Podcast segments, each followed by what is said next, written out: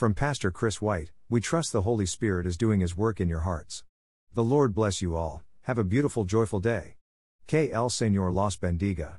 Please share with others and please leave your comments and likes.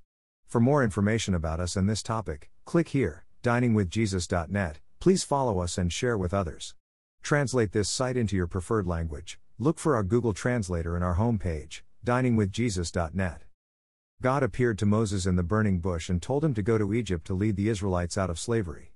In response, Moses said to God, "Suppose I go to the Israelites and say to them, 'The God of your fathers has sent me to you,' and they ask me, 'What is his name?'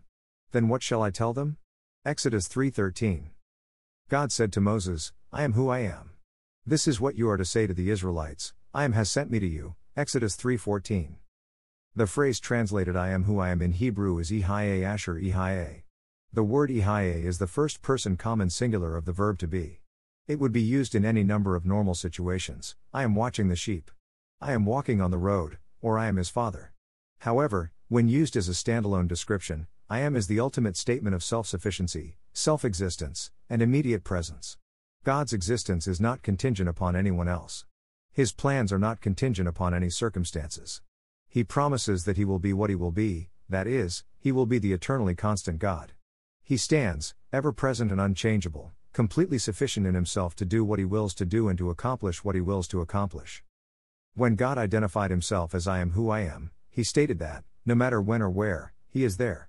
It is similar to the New Testament expression in Revelation one eight, "I am the Alpha and the Omega, says the Lord God, who is, and who was, and who is to come, the Almighty." This is true of Him for all time, but it would have been especially appropriate for a message in Moses' day to a people in slavery and who could see no way out. I am was promising to free them, and they could count on Him. Moses and Aaron deliver the message to Pharaoh, "This is what the Lord, the God of Israel, says, let my people go, so that they may hold a festival to me in the wilderness." Pharaoh replied, "Who is the Lord, that I should obey Him and let Israel go? I do not know the Lord and I will not let Israel go." Exodus five one to two. Pharaoh stood in opposition to the Lord. Pharaoh was not willing to concede that there was a power higher than himself. He was not willing to yield his plans to the one who was all-powerful and all-sufficient. In essence, Pharaoh was saying, "I am who I am, and therefore I will not yield to another." This seems to be the besetting sin of humanity. God is the great I am, but we continually want to be our own I am. We make plans and determine that we will fulfill them no matter what. Even evidence to the contrary does not readily convince us of our weakness and contingency. One of Frank Sinatra's signature songs was "I Did It My Way." The final lines of the song, written by Paul Anka, express a common refrain of mankind.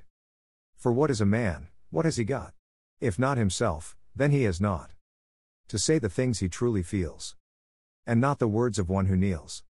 The record shows I took the blows, and did it my way." Likewise, the final stanza of the poem Invictus by William Ernest Henley expresses much the same sentiment. "It matters not how straight the gate, how charged with punishments the scroll. I am the master of my fate, I am the captain of my soul." God is the only one who can accurately describe Himself as "I am." Jesus claimed the title "I am" for Himself in John eight fifty-eight. For the rest of us, "I am" is a false claim to self-sufficiency. We are not eternally constant or ever-present. Our only hope is to abandon claims of our own sovereignty and sufficiency and cast ourselves upon the mercy of I Am.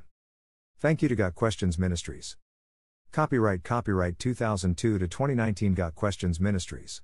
All rights reserved.